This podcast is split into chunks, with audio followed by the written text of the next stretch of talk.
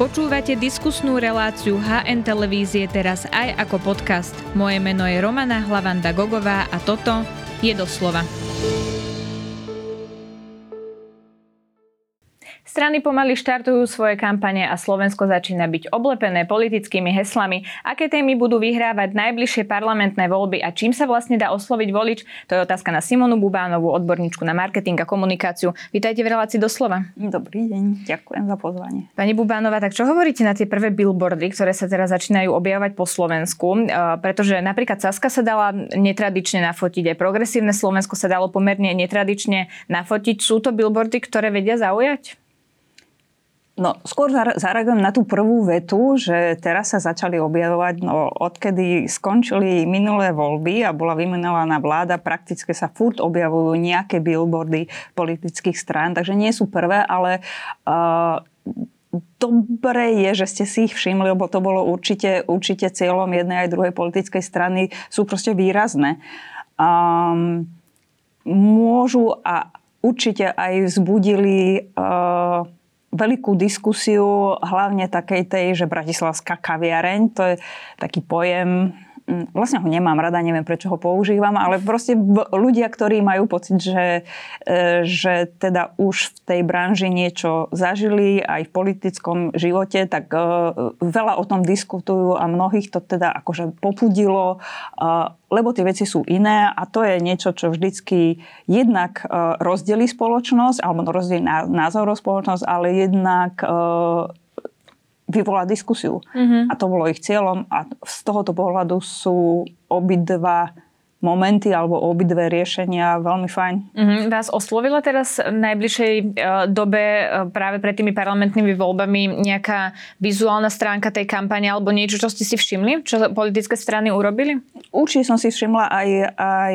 PS a určite som si všimla aj Sasku, lebo to sa nedalo nevšimnúť. Uh, boli tam aj iné, iné uh, pokusy e, zaujať verejnosť, e, ktoré sa mi zdali ale pomerne jalové a bez, bez významu dlhodobejšieho, mm-hmm. ako napríklad e, názov politických strán ako Jablko.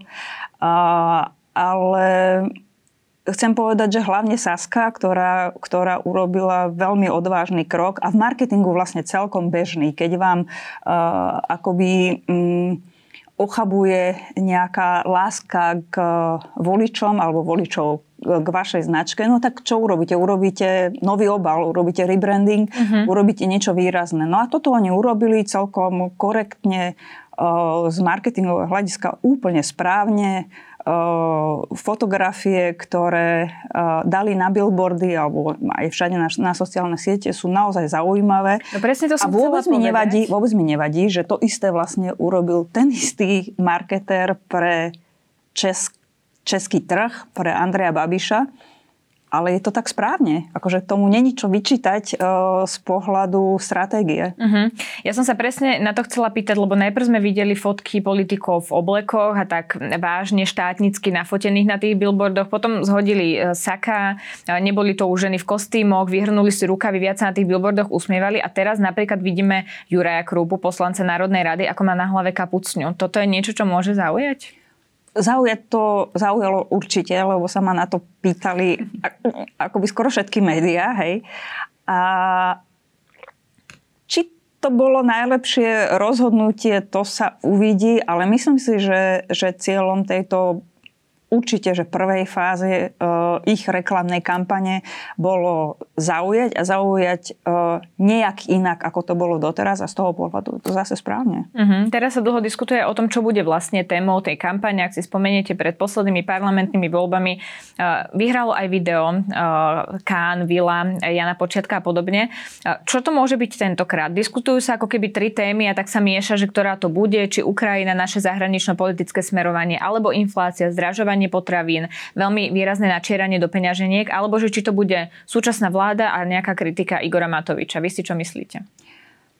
To je ťažko odhadnúť zvonku, lebo tie politické strany určite majú nejaké stratégie a nejaké, nejaké ciele, ako, ako ich dosiahnuť a bude na nich zvoliť ten, správnu, ten správny motivátor alebo uh, v marketingu hovoríme, hovoríme že insight pre, pre uh, politické kampane, mm-hmm. lebo to je to, čo hýbe tým voličom. Nie to, že tie všeobecné sluby, ale nie, nie to, čo robia všetci ostatní, ale nájsť tú, tú hlbokú podstatu tej pohnutky, že vstanem, zapamätám si a hodím tam do tej, do tej urny ten správny voleb, volebný lístok. Takže toto sa predikovať nedá. Mm-hmm. Lebo Oni strany to... sa orientuje mm-hmm. asi aj podľa nejakých nálad spoločnosti prieskumov, že na to majú asi aj tvrdé dáta. Takto, na to dáta tvrdé nemajú, oni si myslia, že majú. a všetky prieskumy sú iba odrazom toho, čo spoločnosť v tej momentálnej chvíli, v tom momentálnom nastavení je schopná reflektovať. A to je určite nejaký indikátor a určite to treba mať a určite sa treba e, tým e, zaoberať, mm-hmm. ale nikto nemôže predikovať, čo bude, e, ako bude vnímať volič v tom masovom meradle nejakú situáciu, ktorú oni vyvolajú v tej chvíli. To sa proste predikovať nedá. Mm-hmm. To je niečo, čo môžete Mm, môže sa vám podariť, keď ste šikovný marketér a stratég a máte dobrý čuch na marketing, ale žiaden prieskum to, takúto úlohu nevie splniť. Rovnako by dneska sme nemali tie telefóny v rukách s tým jablčkom, keby Steve Jobs uh, čakal, že čo mu povedia jeho užívateľia, uh, že aký produkt má priniesť na trh. No, kto by a teraz do histórie, že kto by si predstavil, že zrušiť e, CD disky alebo všetky tie prenosové médiá alebo Uh, alebo že, tla, že zrušiť tlačítkový telefón a bude tam iba obrazovka a dotyk. Kto by povedal, v tom čase v nejakom prieskume, že toto chcem. No nemôže to nikto povedať, mm-hmm. lebo si to nevie, ten užívateľský zážitok si nevie predstaviť. Takže on bol fakt akože vizionár a on si povedal, že toto chcem urobiť, lebo si myslím, že to je správne. A to je taká, taká tá líderská pozícia, čo no, mnohým politickým stranám a lídrom chýba. Lebo to, toto, uh, že sa riadia len podľa prieskumov, je také trošku akoby alibistické a málo málo vizionárske. Mm-hmm. Chápem, čo chcete povedať. Veľmi pekný príklad ste e, použili. A keď hovoríte o tom líderstve, tak úplne ste mi nahrali na moju ďalšiu otázku, pretože veľa odborníkov kritizuje, že dnes, dnešné strany nemajú štruktúry, e, že sú v podstate orientované na jedného lídra, na jednu nejakú hlavnú osobnosť. Ako sa vlastne volič orientuje pri týchto stranách? Je to ten volič, ktorý chce, aby to bola orientácia na lídra, e, keďže to tak na Slovensku väčšinou je, že je to o jednom človeku, ale nejaký malý počet ďalších ľudí za ním? No, to sú akoby dve veci, lebo jedna vec je, že ako sa správa e, spoločnosť e, k lídrom a druhá vec je, že čo je korektné a ako mať založenú politickú stranu. Ten, ten princíp, že, e, že špeciálne teda Olano je, že strana jedného človeka majú nejakých, čo ja viem, koľko, 14-50 členov? To nikto presne nevie. Nikto presne myslím. nevie. To korektné nie je. Ale to, že sa spoločnosť obracia podľa lídrov, to je rokmi daná skúsenosť a je to tak aj správne, lebo líder je tá hlava, na ktorú sa majú akoby spolahnuť, lebo on potom líduje tú, tú stranu v tom zmysle, na, čo, na čom sa ten volič na neho, na neho spolahal. Nie je na tom nič zlého, je to tak správne a a je dobre predstavovať svoj tým, samozrejme, ale to, že ľudia volia podľa lídrov, je úplne OK. Uh-huh. Vy už ste to, pani Bubanova, spomenuli, lebo ste hovorili už o jednej strane, ktorá teda má taký názov, o ktorom sa veľa diskutovalo. Tak poďme si rozobrať tie názvy strán, lebo teda SAS sa teraz v kampani volá Saska, aj keď oni sa oficiálne nezmenili, ale teraz komunikujú, že sú Saska. Potom tu máme demokratov, Mikuláš Durinda prišiel z Modrý, Európske Slovensko a potom tu máme napríklad stranu Jablko, ktorá teda v tom názve nie je úplne jasné, že čo je to za stranu a človek si to musí až doštudovať. Tak čo hovoríte celkovo na tieto nové názvy stran? Už to nie sú tie skratky SDK, UDS a podobne. Už sú to skôr hesla, aj hesla, ktoré vlastne nemusia úplne súvisieť s tou stranou. Mm, toto myslím, že sa podarilo najviac teda tej strane Jablko, ktoré je že tak, že akože ako sa to hovorí, po slovensky, že out of box, uh-huh. um, proste mimo, mimo škatule. A, no, sa mimo to myslu možno mimo, na Slovensku? Mimo myslu, hej. Uh, rozmýšľania, ale nemyslím si, že to je správny ťah a zdá sa mi to veľmi amatérske aj na, na to, ako, aký výtlak tá strana nakoniec môže dosiahnuť. Je pravda, že, že v kampaniách, politických kampaniách je dobre, že si, že si politici uvedomujú, že ten nátlak na uh, hlavu voliča je taký obrovský, že denne vidia 2 milióny uh, reklám uh, na internete, že musia byť konzistentní, jednoduchí a že musia ísť v ústrety tomu, tomu voličovi, musia mu ponúkať veci, ktoré sa bolo ľahko zapamätať. A to veľmi dobre splňa uh, strana Modrý, lebo to, to bolo akoby synonymum, syn, synonymum uh, tej dzurindovskej éry. Mm-hmm. A úplne správne aj Saska, lebo naozaj uh, všetci, dokonca aj moderátori teraz uh, v v rozhovoroch si tak uvedomujú sami, že áno, vlastne však takto hovoríme vždycky, že Saska, aj keď sa čítajú prieskumy, aj keď sa uh, cituje uh, niekto z tej politickej strany. Takže to sú všetky veci, ktoré idú v ústrety tomu voličovi a tak sú správne. Uh-huh. A demokrati? Čo hovoríte na tento názov? Uh, demokrati je akože skvelá hodnota. Uh, asi aj dobrý, dobrý názov, by som povedala, len eh, mne tam chýba a oni to pocítia kúsok neskôr, nie teraz, pocítia neskôr, že, že to slovo je vyprázdnené bez toho, že by sa dalo uchopiť pevnejšie k tomu, ako tá strana reálne existuje. Uh-huh, chápem, čo chcete povedať. Kde sa vlastne teraz odohráva kampaň? Uh, aj keď tu máme stále tie bil- billboardy, je to na sociálnych sieťach, alebo sa to teraz zmení, keďže voľby budeme mať 30. septembra, je pred nami leto, bude to skôr o tých gulášoch a malo by to byť skôr o tých gulášoch? Bude to určite e, veľmi tuhý mix e, týchto možností, ktoré tí politici majú. Jednak sú to tie out of home e, veci, to sú tie billboardy, všelijaké, všelijaké visibility, neviem čo všetko. Čo pôsobí ako taká mnemotechnická pomôcka, lebo to je niečo, čo sa vám hlboko vrýva do, do pamäťa, lebo sú akoby očistené od, od toho iného vplyvu. Ten online je veľmi silný, veľmi silný sú aj sociálne siete. Ona ako taký vykazuje stále ešte veľmi malú dôveryhodnosť v, v percepcii toho, že či, či e, divák alebo volič uverí tomu, čo vidí v tej reklame na online. Mm-hmm. Um, sociálne siete sú nesmierne silné. A do toho vstupujú tie nové sociálne siete, kde vlastne bez toho, že by ste museli komunikovať akúkoľvek ideu, môžete zaujať.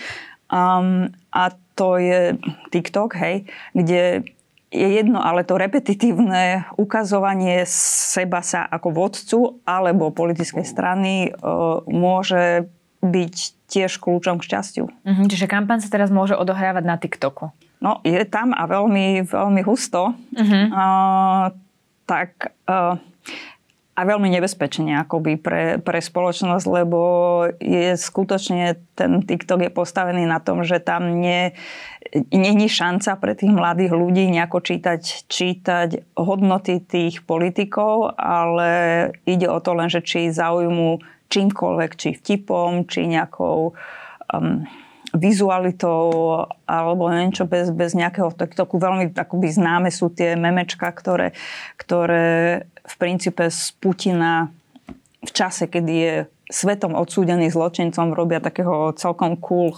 chlapca, ktorý je celkom aj vtipný. A to je nebezpečné. Až hrôzo strašné. Áno. Keď sa pozrieme ale na Facebook, lebo to je stále na Slovensku sociálna sieť, kde je veľa ľudí, aj keď už sa tam zmenila tá veková kategória, tak tými úspešnými politikmi tam sú napríklad Milan Mazurek z Republiky, Robert Fico, Luboš Blaha, ešte predtým, ako mu zrušili účet. Ale napríklad aj poslanec Tomáš Taraba zo strany Životy sa teraz pripojili k SNS. To sú všetko ľudia, ktorí komunikujú expresívne a komunikujú aj nenávistné veci. Ako sa vlastne na toto pozeráte a sú úspešní práve pre tú komunikáciu expresívnu a takú veľmi na prvú signálnu? Určite áno. Celý Facebook sa stal veľmi toxickým médium, alebo takto, sociálne siete sa stali uh, veľmi toxickým médium, lebo tam z pohodlia toho, alebo bezpečia toho počítača, za ktorým sedia, alebo teda mobilu väčšinou už, a s, sú tí zlovestníci a, a, a, a čo sú to...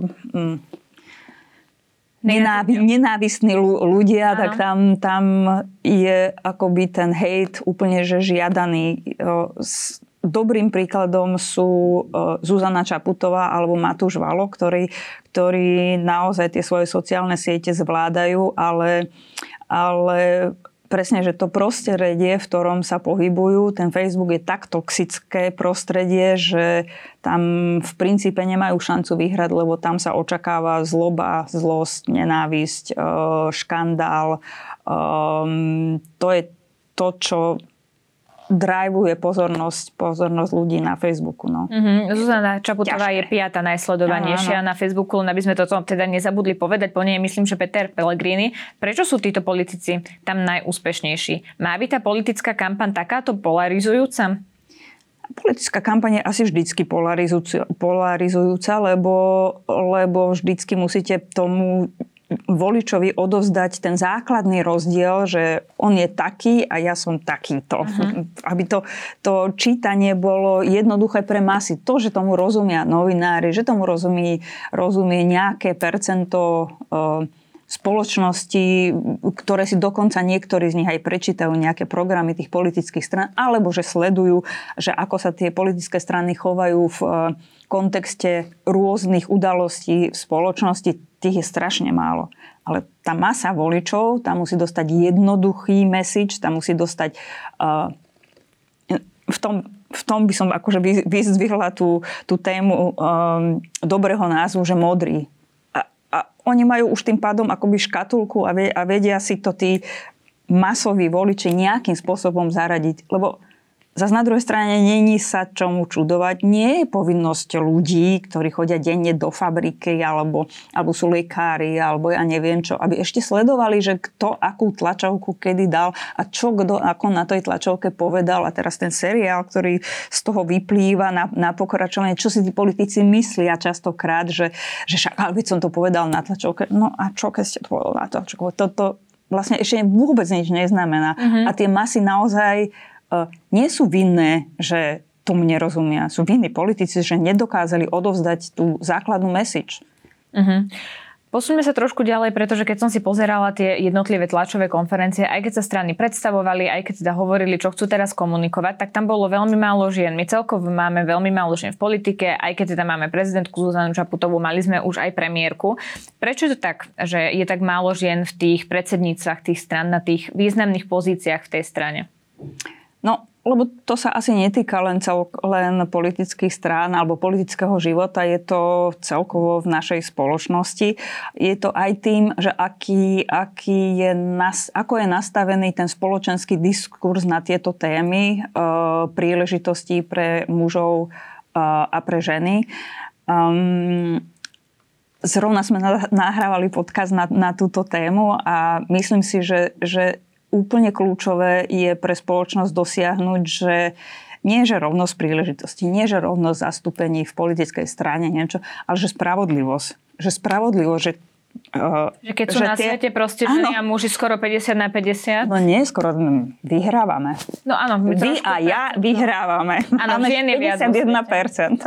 Ano, no, Slovensko to mám 51 a 40, 49% mm-hmm. je, je mužov, čiže, čiže je len spravodlivé, aby tie ženy tam boli zastúpené ja chápem, že sú tam e, zastúpené aj ženy, o ktorých by sme tak veľmi zase nestáli. To sa samozrejme tiež deje, ale je rovnako veľa mužov, o ktorých veľa, e, e, mnohí by, by nestáli, aby nás takto zastupovali.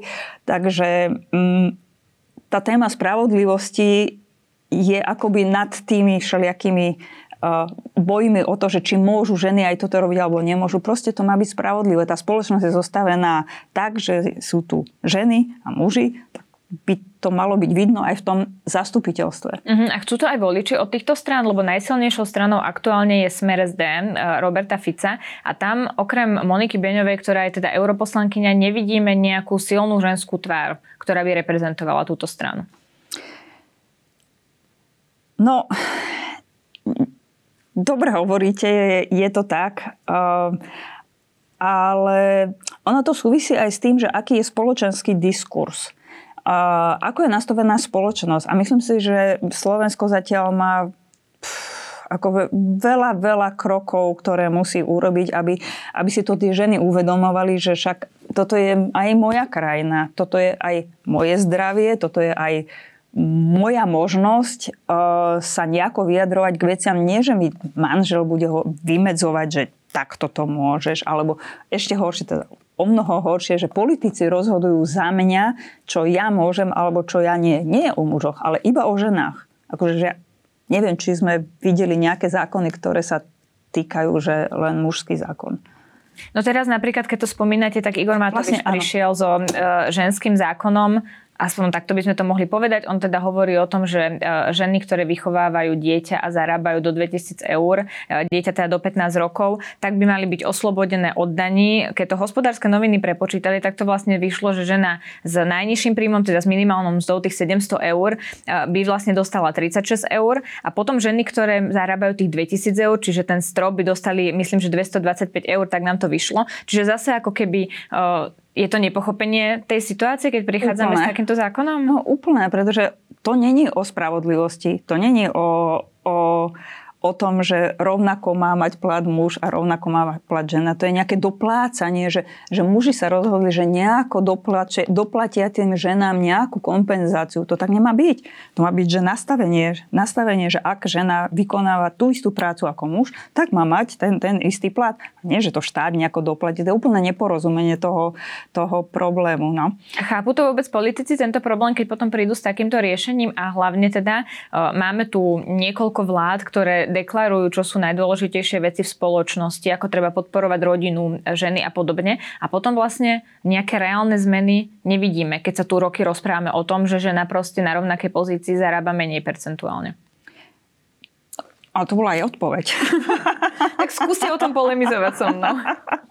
Nemám, keď, keď súhlasím. Proste nie je to vidno a hlavne, hlavne ten koncept eh, toho prístupu je, je um, nespravodlivý a to je podľa mňa to, čo treba na tom najviac kritizovať, že to nemá byť tak, že muži sa dohodli a že toto teraz ženám dajú. To má byť tak, že ľudia majú nejaké zákonné práva. Nie, že muži a ženy. Ľudia. A potom je tu spoločnosť, ktorá má politikov k tomu dotlačiť. Ako je teda ano, možné, že keď je tu 51% žien versus teda menej mužov, tak k tomu tí politici dotlačení nie sú. Na toto máte odpoveď? No áno, určite, určite je dôležité ten uh, spoločenský diskurs a ten zatiaľ, um, zatiaľ akoby prehráva tá časť spoločnosti, ktorá si uvedomuje, že ženy sú rovnakým uh, hráčom v tej spoločnosti ako, ako muži. Zatiaľ je to tak, že, e, že to nie je populárne, ale keď si, neviem, či ste videli, ale na, na Netflixe je pekný, pekný dokument o Angele Merkel. Ešte nie, ale chystám sa na neho. To si pozrite, je to vynikajúci dokument. A, ale tam je presne tá chvíľa, kedy ona sa stala prvýkrát ministerkou preto, že ministerský predseda si uvedomil, že on potrebuje do kabinetu ženu lebo mu to zvýšilo popularitu. To zatiaľ na Slovensku nie je uh-huh. a takéto nastavenie a vo chvíli, keď bude, tak určite bude aj viac žien v politike. Ale rozprávali sme sa v tom podcaste o tom, že čo keby, uh, predstavte si situáciu, že by politické strany uh, získavali, získavajú podporu od štátu. Podľa toho, koľko mandátov získajú, toľko dostanú, dostanú uh, finančných prostriedkov od štátu. Uh-huh. A si predstavte, že by štát motivoval politické strany tak, že by e, ženy dostal, za ženy dostal príplatok, bonus, nech sa to volá akokoľvek. Bol by to akási forma, že kvot, mm-hmm. ale zároveň by to mohlo spôsobiť takú tú úplnú zmenu spoločnosti, že nie, že ako pán premiér odpovedal na otázku, že prečo nemá, že však my ženy chceme, ale nie, kde sú? Predstavte, že oni by museli hľadať tie ženy, lebo by chceli peniaze. Lebo za každú ženu by dostali nejaké bonusy, dostali by viac peňazí. Že nečakať, že sa žena ozve, ale vyhľadávať áno, tie kvalitné áno, a volať ich určite, do politiky. Určite áno. Vy ste už spomenuli viackrát ten podcast, vy ste teda súčasťou projektu Žemim. Prečo ste sa vlastne rozhodli diskutovať túto tému? Mali ste pocit, že sa o tom v spoločnosti málo hovorí, tak treba proste počuť tento hlas? Určite áno. Pre mňa je aj veľmi dôležitá téma, ktorej sa venujem dlho v rôznych projektoch, sú dezinformácia a hoci.